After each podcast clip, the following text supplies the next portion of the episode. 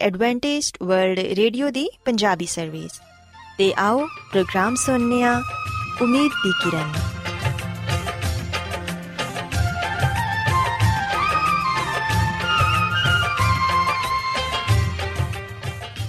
ਸਾਥਿਓ, ਪ੍ਰੋਗਰਾਮ ਉਮੀਦ ਦੀ ਕਿਰਨ ਦੇ ਨਾਲ ਮੈਂ ਤੁਹਾਡੀ ਮੇਜ਼ਬਾਨ ਫਰਾਸਲੀਮ ਤੁਹਾਡੀ ਖidmat 'ਚ ਹਾਜ਼ਰ ਹਾਂ। ਸਾਡੀ ਪੂਰੀ ਟੀਮ ਵੱਲੋਂ ਪ੍ਰੋਗਰਾਮ ਸੁਣਨ ਵਾਲੇ ਸਾਰੇ ਸਾਥੀਆਂ ਨੂੰ ਸਾਡਾ ਪਿਆਰ ਭਰਾ ਸਲਾਮ ਕਬੂਲ ਹੋਏ। ਸਾਥਿਓ, ਉਮੀਦ ਕਰਨੀਆ ਕਿ ਤੁਸੀਂ ਸਾਰੇ ਖੁਦਾ ਤਾਲਾ ਦੇ ਫਜ਼ਲੋ ਕਰਮ ਨਾਲ ਖੈਰੀਅਤ ਨਾਲ ਹੋ। ਤੇ ਸਾਡੀ ਇਹ ਦੁਆ ਹੈ ਕਿ ਤੁਸੀਂ ਜਿੱਥੇ ਕਿਤੇ ਵੀ ਰਹੋ, ਖੁਦਾਵੰਦ ਖੁਦਾ ਤੁਹਾਡੇ ਨਾਲ ਹੋਣ ਤੇ ਤੁਹਾਡੀ ਹਿਫਾਜ਼ਤ ਤੇ ਰਹਿਨਮਾਈ ਕਰਨ। ਸਾਥਿਓ, ਇਸ ਤੋਂ ਪਹਿਲਾਂ ਕਿ ਅੱਜ ਦੇ ਪ੍ਰੋਗਰਾਮ ਨੂੰ ਸ਼ੁਰੂ ਕੀਤਾ ਜਾਏ, ਆਓ ਪਹਿਲਾਂ ਪ੍ਰੋਗਰਾਮ ਦੀ ਤਫਸੀਲ ਸੁਣ ਲਵੋ।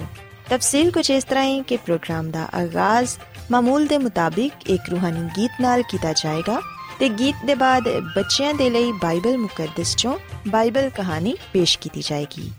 ਤੇ ਸਾਥੀਓ ਪ੍ਰੋਗਰਾਮ ਦੇ ਆਖਿਰ 'ਚ ਖੁਦਾਵੰਦ ਦੇ ਖਾਦਮ ਅਜ਼ਮਤ ਇਮਨੁਅਲ ਖੁਦਾਵੰਦ ਦੇ ਅਲਾਹੀ ਪਾਕਲਾਮ ਚੋਂ ਪੈਗਾਮ ਪੇਸ਼ ਕਰਨਗੇ ਆਓ ਸਾਥੀਓ ਸਭ ਤੋਂ ਪਹਿਲਾਂ ਖੁਦਾਵੰਦ ਦੀ ਤਾਰੀਫ 'ਚ ਇੱਕ ਖੂਬਸੂਰਤ ਗੀਤ ਸੁਣੀਏ ਸ਼ੁਕਰ ਸੁਨਾ ਤੁਸੀਂ ਰੱਬ ਦੀ ਉਹ ਹੈ ਬਲਾ ਦੇ ਰਹਿਮ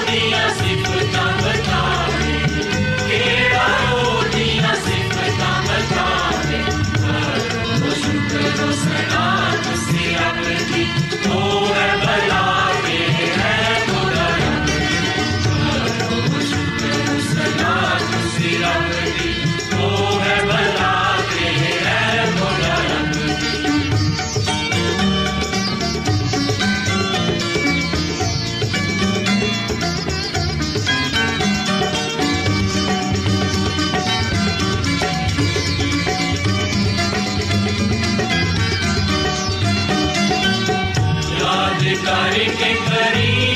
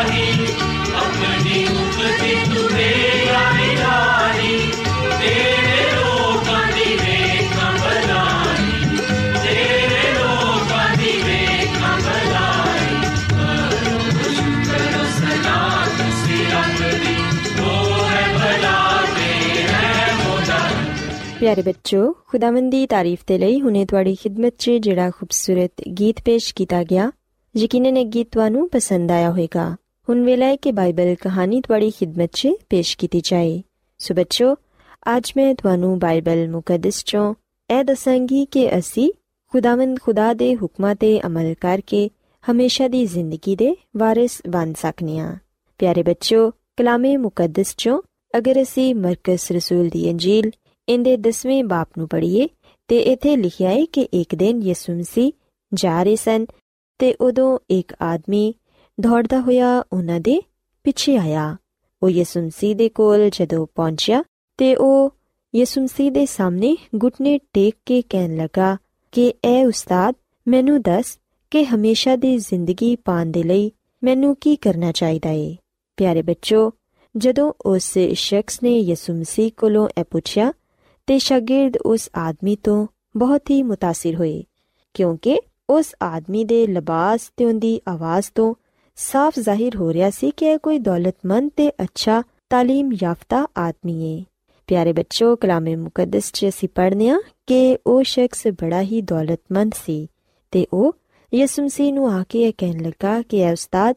ਮੈਨੂੰ ਦੱਸ ਕੇ ਹਮੇਸ਼ਾ ਦੀ ਜ਼ਿੰਦਗੀ ਪਾਣ ਦੇ ਲਈ ਮੈਨੂੰ ਕੀ ਕਰਨਾ ਚਾਹੀਦਾ ਹੈ ਉਦੋਂ ਯਿਸੂ ਮਸੀਹ ਨੇ ਉਹਨੂੰ ਜਵਾਬ ਦਿੱਤਾ ਕਿ ਤੂੰ ਹੁਕਮਾਂ ਨੂੰ ਤੇ ਜਾਣਨਾ ਹੀ ਹੈ ਖੂਨ ਨਾ ਕਰੀ, ਜ਼ਨਾ ਨਾ ਕਰੀ, ਚੋਰੀ ਨਾ ਕਰੀ ਤੇ ਆਪਣੇ ਮਾਪੇ ਦੀ ਇੱਜ਼ਤ ਕਰੀ।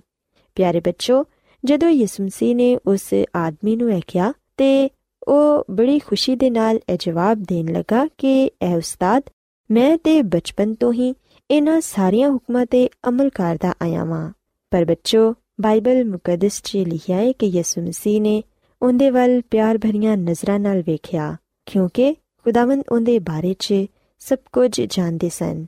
ਉਸ ਨੇਕ ਜਵਾਨ ਨੇ ਵਾਕਈ ਹੀ ਖੁਦਾਵੰਦ ਦੇ ਹੁਕਮਾਂ ਦੀ ਪਾਬੰਦੀ ਕੀਤੀ ਸੀ। ਲੇਕਿਨ ਉਹ ਇਹ ਭੁੱਲ ਗਿਆ ਸੀ ਕਿ ਸਭ ਤੋਂ ਪਹਿਲਾ ਤੇ ਅਹਿਮ ਹੁਕਮ ਐਵੇਂ ਕਿ ਤੂੰ ਖੁਦਾਵੰਦ ਆਪਣੇ ਖੁਦਾ ਨਾਲ, ਆਪਣੇ ਸਾਰੇ ਦਿਲ ਤੇ ਆਪਣੀ ਸਾਰੀ ਅਕਲ ਨਾਲ ਮੁਹੱਬਤ ਰੱਖ। ਪਿਆਰੇ ਬੱਚੋ, ਕੋਈ ਐਸੀ ਚੀਜ਼ ਸੀ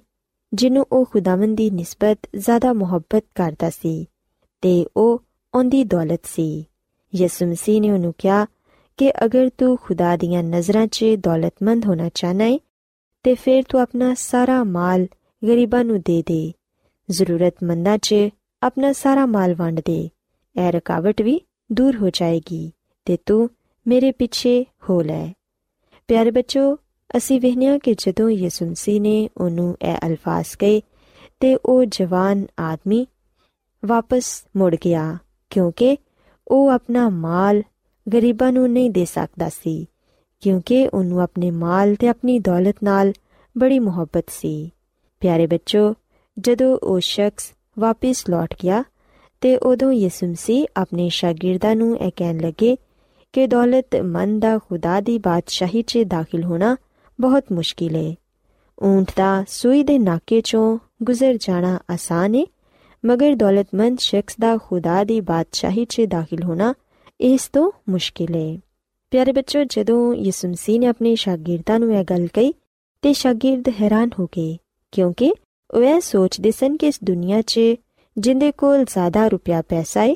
ਉਹਦੇ ਲਈ ਜ਼ਿੰਦਗੀ 'ਚ ਸਭ ਕੁਝ ਆਸਾਨ ਹੈ ਉਹ ਖੁਦਾਵੰਦ ਤੋਂ ਪੁੱਛਣ ਲੱਗੇ ਕਿ ਅਗਰ ਅਮੀਰ ਲੋਕ ਨਜਾਤ ਨਹੀਂ ਪਾ ਸਕਦੇ ਤੇ ਫਿਰ ਕੌਣ ਨਜਾਤ ਪਾ ਸਕਦਾ ਹੈ ਯਿਸੂ ਮਸੀਹ ਨੇ ਜਵਾਬ ਦਿੱਤਾ ਕਿ ਜਿਹੜਾ ਕੋਈ ਵੀ ਮੇਰੇ ਹੁਕਮਾਂ ਤੇ ਅਮਲ ਕਰੇਗਾ ਉਹ ਨਜਾਤ ਪਾ ਸਕਦਾ ਹੈ ਤੇ ਹਮੇਸ਼ਾ ਦੀ ਜ਼ਿੰਦਗੀ ਦਾ ਵਾਰਿਸ ਠਹਿਰ ਸਕਦਾ ਹੈ ਸੋ ਬੱਚੋ ਯਾਦ ਰੱਖੋ ਕਿ ਖੁਦਾਵੰਦ ਦਾ ਪਾਕ ਕਲਾਮ ਸਾਨੂੰ ਇਸ ਗੱਲ ਦੀ تعلیم ਦਿੰਦਾ ਹੈ ਕਿ ਅਗਰ ਅਸੀਂ ਵੀ ਹਮੇਸ਼ਾ ਦੀ ਜ਼ਿੰਦਗੀ ਪਾਣਾ ਚਾਹਨੇ ਆ ਤੇ ਫਿਰ ਸਾਨੂੰ ਇਹ ਚਾਹੀਦਾ ਹੈ ਕਿ ਅਸੀਂ ਆਪਣਾ ਰੁਪਿਆ ਪੈਸਾ ਆਪਣੇ ਮਾਂ-ਬਾਪ, ਅਜ਼ੀਜ਼ੋ ਰਿਸ਼ਤੇਦਾਰਾਂ ਨੂੰ ਭੁੱਲ ਕੇ ਖੁਦਾਵੰਦ ਕੋਲ ਆਈਏ ਤੇ ਖੁਦਾਵੰਦ ਨੂੰ ਆਪਣੀ ਜ਼ਿੰਦਗੀ 'ਚ ਅਵਲ ਦਰਜਾ ਦਈਏ। ਜਦੋਂ ਅਸੀਂ ਆਪਣੇ ਸਾਰੇ ਦਿਲ ਤੇ ਆਪਣੀ ਸਾਰੀ ਅਕਲ ਨਾਲ ਖੁਦਾਵੰਦ ਨਾਲ ਮੁਹੱਬਤ ਰੱਖਾਂਗੇ ਤੇ ਫਿਰ ਯਕੀਨਨ ਅਸੀਂ ਖੁਦਾਵੰਦ ਦੀ ਬਾਦਸ਼ਾਹਤ 'ਚ ਦਾਖਲ ਹੋ ਸਕਨੇ ਆ ਤੇ ਹਮੇਸ਼ਾ ਦੀ ਜ਼ਿੰਦਗੀ ਵੀ ਪਾ ਸਕਨੇ ਆ। ਸੋ ਬੱਚੋ ਮੈਂ ਉਮੀਦ ਕਰਨੀ ਆ ਕਿ ਅੱਜ ਦੀ ਬਾਈਬਲ ਕਹਾਣੀ ਤੁਹਾਨੂੰ ਪਸੰਦ ਆਈ ਹੋਵੇਗੀ ਤੇ ਤੁਸੀਂ ਇਸ ਗੱਲ ਨੂੰ ਸਿੱਖਿਆ ਹੋਵੇਗਾ ਕਿ ਹਮੇਸ਼ਾ ਦੀ ਜ਼ਿੰਦਗੀ ਪਾਣ ਦੇ ਲਈ ਸਾਨੂੰ ਇਹ ਚਾਹੀਦਾ ਹੈ ਕਿ ਅਸੀਂ ਯਿਸੂ ਮਸੀਹ ਨੂੰ ਆਪਣਾ ਨਜਾਤ ਦਹਿੰਦਾ ਕਬੂਲ ਕਰੀਏ, ਉਹਨਾਂ ਤੇ ਈਮਾਨ ਰੱਖੀਏ ਤੇ ਆਪਣੇ ਸਾਰੇ ਦਿਲ, ਆਪਣੀ ਸਾਰੀ ਅਕਲ ਨਾਲ ਉਹਨਾਂ ਨਾਲ ਮੁਹੱਬਤ ਰੱਖੀਏ, ਉਹਨਾਂ ਦੇ ਹੁਕਮਾਂ ਤੇ ਅਮਲ ਕਰੀਏ, ਤਾਂ ਕਿ ਅਸੀਂ ਵੀ ਉਹਨਾਂ ਦੇ ਫਰਜ਼ੰਦ ਠਹਿਰ ਸਕੀਏ। ਸੋ ਆਓ ਹੁਣ ਖੁਦਾਵੰਦ ਦੀ ਤਾਰੀਫ ਤੇ ਲਈ ਇਹ ਖੂਬਸੂਰਤ ਗੀਤ ਸੁਣਨੇ ਆ ਤੁਸੀਂ ਗਾਓ ਸਨਾ ਗਾਓ ਸਨਾ, ਤੁਸੀਂ ਅਬਦੀ ਤੁਸੀਂ ਗਾਓ ਸਨਾ ਗਾਓ ਸਨਾ, ਤੁਸੀਂ ਅਬਦੀ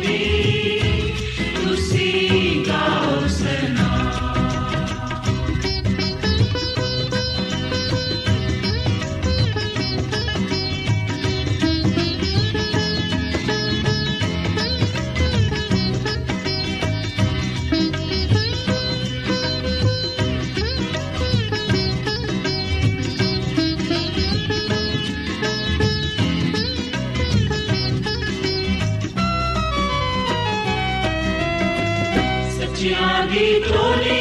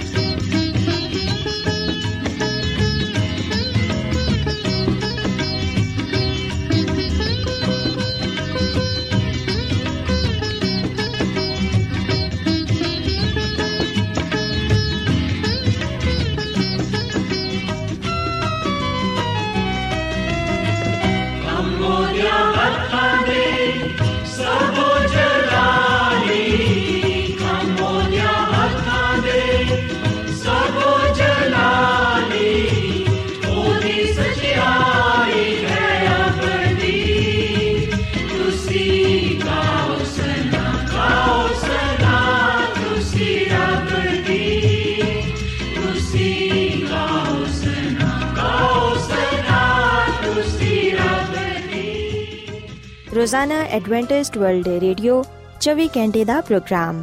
ਜਨੂਬੀ ਏਸ਼ੀਆ ਦੇ ਲਈ ਪੰਜਾਬੀ ਉਰਦੂ ਅੰਗਰੇਜ਼ੀ ਸਿੰਧੀ ਤੇ ਦੂਜੀਆਂ ਬਹੁਤ ਸਾਰੀਆਂ ਜ਼ੁਬਾਨਾਂ ਵਿੱਚ ਨਸ਼ਰ ਕਰਦਾ ਹੈ ਸਿਹਤ ਮਤਵਾਜ਼ਨ ਖੁਰਾਕ تعلیم ਖਾਨਦਾਨੀ ਜ਼ਿੰਦਗੀ ਤੇ ਬਾਈਬਲ ਮੁਕੱਦਸ ਨੂੰ ਸਮਝਣ ਦੇ ਲਈ ਐਡਵੈਂਟਿਸਟ ਵਰਲਡ ਰੇਡੀਓ ਜ਼ਰੂਰ ਸੁਨੋ ਸਾਡੀ ਪੰਜਾਬੀ ਸਰਵਿਸ ਦਾ ਪਤਾ ਲਿਖ ਲਵੋ ਇੰਚਾਰਜ ਪ੍ਰੋਗਰਾਮ ਉਮੀਦ ਦੀ ਕਿਰਨ post box number 32 Lahore Pakistan Adventist world radio ਵੱਲੋਂ ਪ੍ਰੋਗਰਾਮ ਉਮੀਦ ਦੀ ਕਿਰਨ ਨਿਸ਼ਰ ਕੀਤਾ ਜਾ ਰਿਹਾ ਹੈ ਹੁਣ ਵੇਲਾ ਹੈ ਕਿ ਅਸੀਂ ਖੁਦਾ ਦੇ ਪਾਕ ਕਲਾਮ ਚੋਂ ਪੈਗਾਮ ਸੁਣੀਏ ਤੇ ਅੱਜ ਤੁਹਾਡੇ ਲਈ ਪੈਗਾਮ ਖੁਦਾ ਦੇ ਖਾਦਮ ਅਜ਼ਮਤ ਇਮਨੁਅਲ ਪੇਸ਼ ਕਰਨਗੇ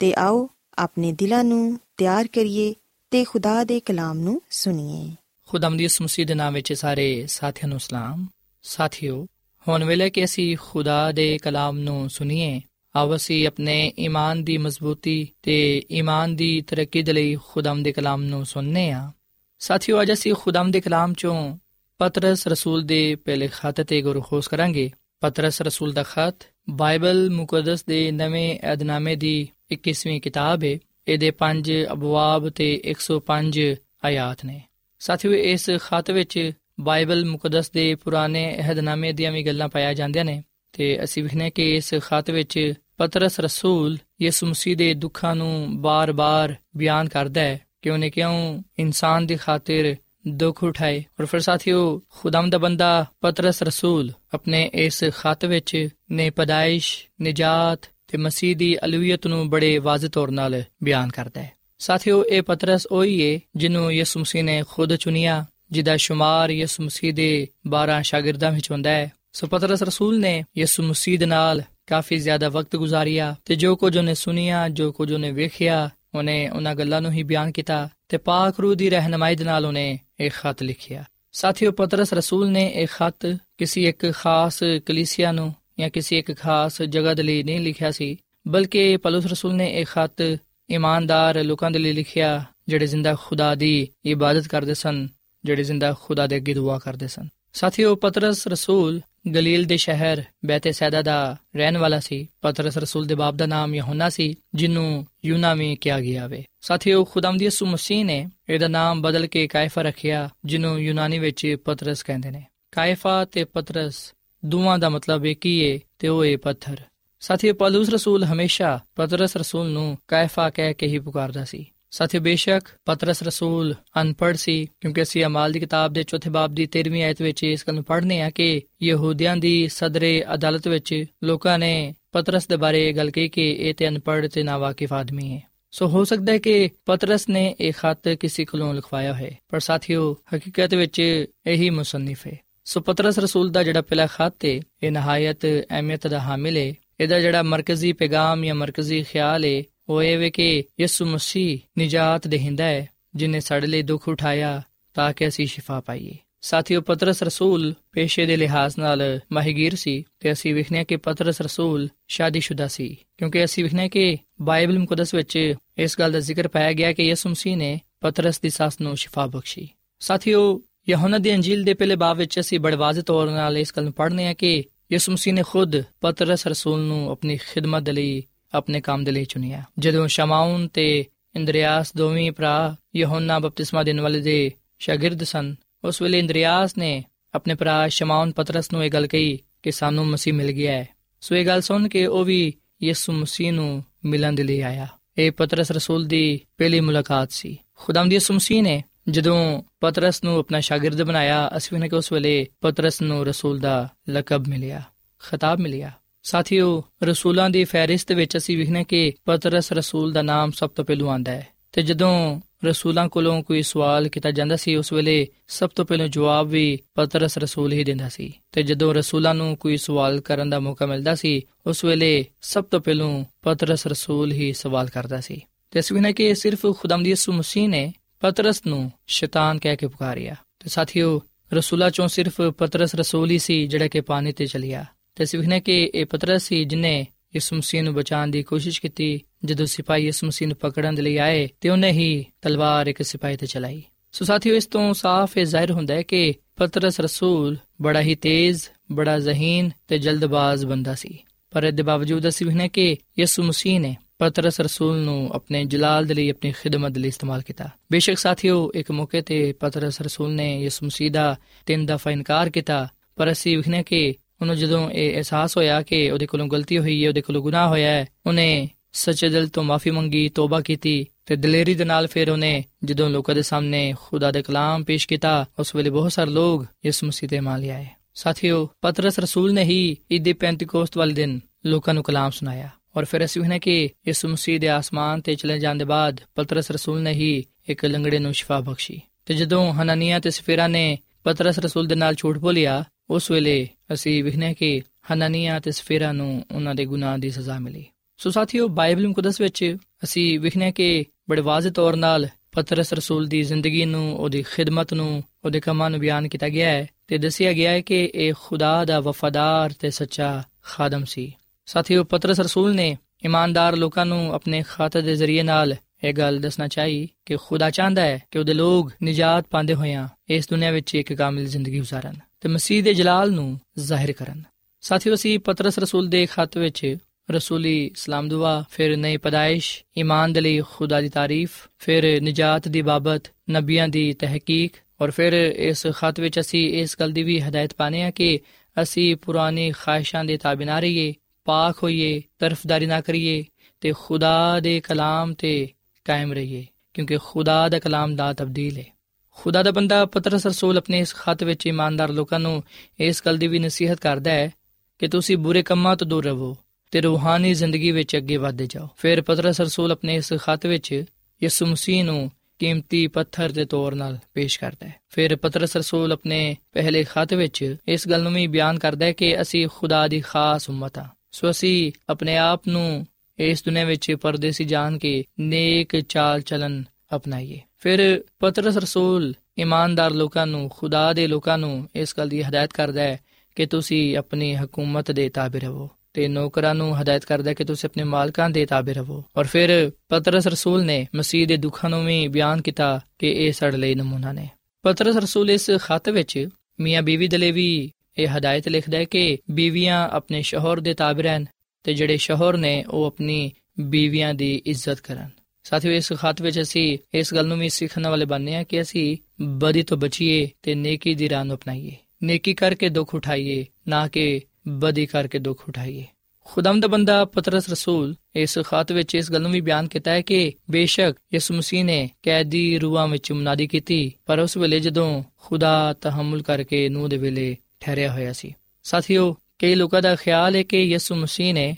ਆਪਣੀ ਮੌਤ ਦੇ ਵੇਲੇ ਕਬਰ ਵਿੱਚ ਜਾ ਕੇ ਕੈਦੀ ਰੂਹਾਂ ਵਿੱਚ ਮੁਨਾਦੀ ਕੀਤੀ, ਯਾਨੀ ਕਿ ਉਹਨਾਂ ਰੂਹਾਂ ਵਿੱਚ ਜਿਹੜੀਆਂ ਕਿ ਆਲਮੀ ਅਰਵਾ ਵਿੱਚ ਨੇ। ਕਈ ਲੋਕਾਂ ਦਾ ਖਿਆਲ ਹੈ ਕਿ ਮਰਨ ਦੇ ਬਾਅਦ ਇਨਸਾਨ ਦੀ ਰੂਹ ਆਲਮੀ ਅਰਵਾ ਵਿੱਚ ਚਲੀ ਜਾਂਦੀ ਹੈ। ਜਦਕਿ ਸਾਥੀਓ, ਖੁਦਾ ਦਾ ਬੰਦਾ ਪਤਰਸ ਰਸੂਲ ਇਸ ਗੱਲ ਨੂੰ ਬਿਆਨ ਕਰਦਾ ਹੈ ਕਿ ਕੈਦੀ ਰੂਹਾਂ ਉਹਨੇ ਜਿਹੜੀਆਂ ਗੁਨਾਹ ਵਿੱਚ ਜ਼ਿੰਦਗੀ گزارਦੇ ਨੇ। ਤੇ ਪਤਰਸ ਰਸੂਲ ਨੂਹ ਦੇ ਦੌਰ ਦੀ ਗੱਲ ਕਰਦਾ ਹੈ ਕਿ ਉਸ ਵੇਲੇ ਮਸੀਹ ਯਸੂ ਨੇ ਆਪਣੇ ਬੰਦਾ ਨੂਹ ਦੇ ਜ਼ਰੀਏ ਨਾਲ ਮੁਨਾਦੀ ਕੀਤੀ ਤੇ ਉਸ ਵੇਲੇ ਸਿਰਫ 8 ਜਾਨਾਂ ਬਚੀਆਂ, ਨੂਹ ਤੇ ਉਹਦਾ ਖਾਨਦਾਨ। ਸਾਥੀਓ, ਪਤਰਸ ਰਸੂਲ ਇਸ ਖਤ ਵਿੱਚ ਯਿਸੂ ਮਸੀਹ ਦੀ ਸਰਫਰਾਜ਼ੀ ਨੂੰ ਵੀ ਬਿਆਨ ਕਰਦਾ ਹੈ। ਪਤਰਸ ਰਸੂਲ ਇਮਾਨਦਾਰ ਲੋਕਾਂ ਨੂੰ ਇਸ ਗੱਲ ਦੀ ਨਸੀਹਤ ਕਰਦਾ ਹੈ ਕਿ ਤੁਸੀਂ ਗੈਰ ਕੌਮਾਂ ਦੇ ਵਾਂਗੂ ਨਾ ਬਣੋ, ਜਿਹੜੇ ਕਿ ਬੁਰੇ ਕੰਮ ਕਰਦੇ ਨੇ। ਪਤਰਸ ਰਸੂਲ ਆਪਣੇ ਇਸ ਖਤ ਵਿੱਚ ਇਹ ਵੀ ਗੱਲ ਲਿਖਦਾ ਹੈ ਕਿ ਦੁਆ, ਮੁਹੱਬਤ ਤੇ ਈਮਾਨ ਨੂੰ ਆਪਣੀ ਜ਼ਿੰਦਗੀ ਵਿੱਚ ਅਹਿਮ ਜਾਣੋ। ਇਹਨਾਂ ਨੂੰ ਆਪਣੀ ਜ਼ਿੰਦਗੀ ਦਾ ਹਿੱਸਾ ਬਣਾਓ। ਔਰ ਫਿਰ ਖੁਦਾ ਦੇ ਬੰਦਾ ਪਤਰਸ ਰਸੂਲ ਇਹ ਵੀ ਗੱਲ ਕਹਿੰਦਾ ਹੈ ਕਿ ਮੁਸੀਬਤ ਤੋਂ ਨਾ ਡਰੋ।